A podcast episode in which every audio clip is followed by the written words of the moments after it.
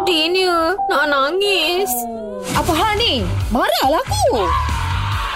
Apa lagi? Kongsi rasa dengan kami lah. Shima. Apa cerita Shima? Hai. Nak kongsi apa tu? Uh, inilah kan sebab dah semua dah boleh rentas negeri apa semua tu. Lepas tu uh, macam terkilan lah sebab hmm. apa tak tak dapat nak kumpul adik-beradik lagi. Hmm. Macam masih tak sempat lagi. Uh, maksudnya macam tu lah. Oh, Kalau adik-adik lain balik, tak dapat kalau masa nak balik. Hmm, dapat tapi tak dapat nak lama-lama sangat. Tak macam dulu-dulu. Ha, maksudnya macam tu. So kita apa sebab dah dah lama sangat lockdown lepas tu apa bila dah dah ni tak dapat nak nak apa nak jumpa lama-lama ha, macam tu.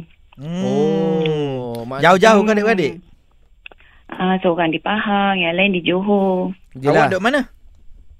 Johor Nun dah selatan kita kat sini kat uh, dekat Muar. Oh. Tapi masing-masing pun dengan kekangan masa semua masa- masing-masing ada tanggungjawab kan. So kita Iyalah, faham Yelah, lah. itulah. Mm, Kan? mm. Tak Duit- apalah yang penting demo balik jumpa mak. Mm, mm, Ya, mm. Dapat jumpa mak okey lah kan. Yalah, yalah. Yelah, Bawa yelah. balik Tapi ada yang macam bila dah lama lockdown ni lupa jalan, ada tak? kan. Hmm. Dan tak balik langsung Itu nak ada? Ah. kena lah tu ha. Ha. Tak adalah setakat ni ha. Alhamdulillah lah dia orang memang plan apa. So lepas ni pun memang plan lagi nak nak balik lagi. Kalau boleh jangan lockdown lagi lah. Hmm. Yelah, yelah. Harap-harap tak ada yang lupa jalan lah Sebab kalau lupa jalan tu Dia lebih kepada lupa diri Tak tahu su- Ah, Fuh, lega.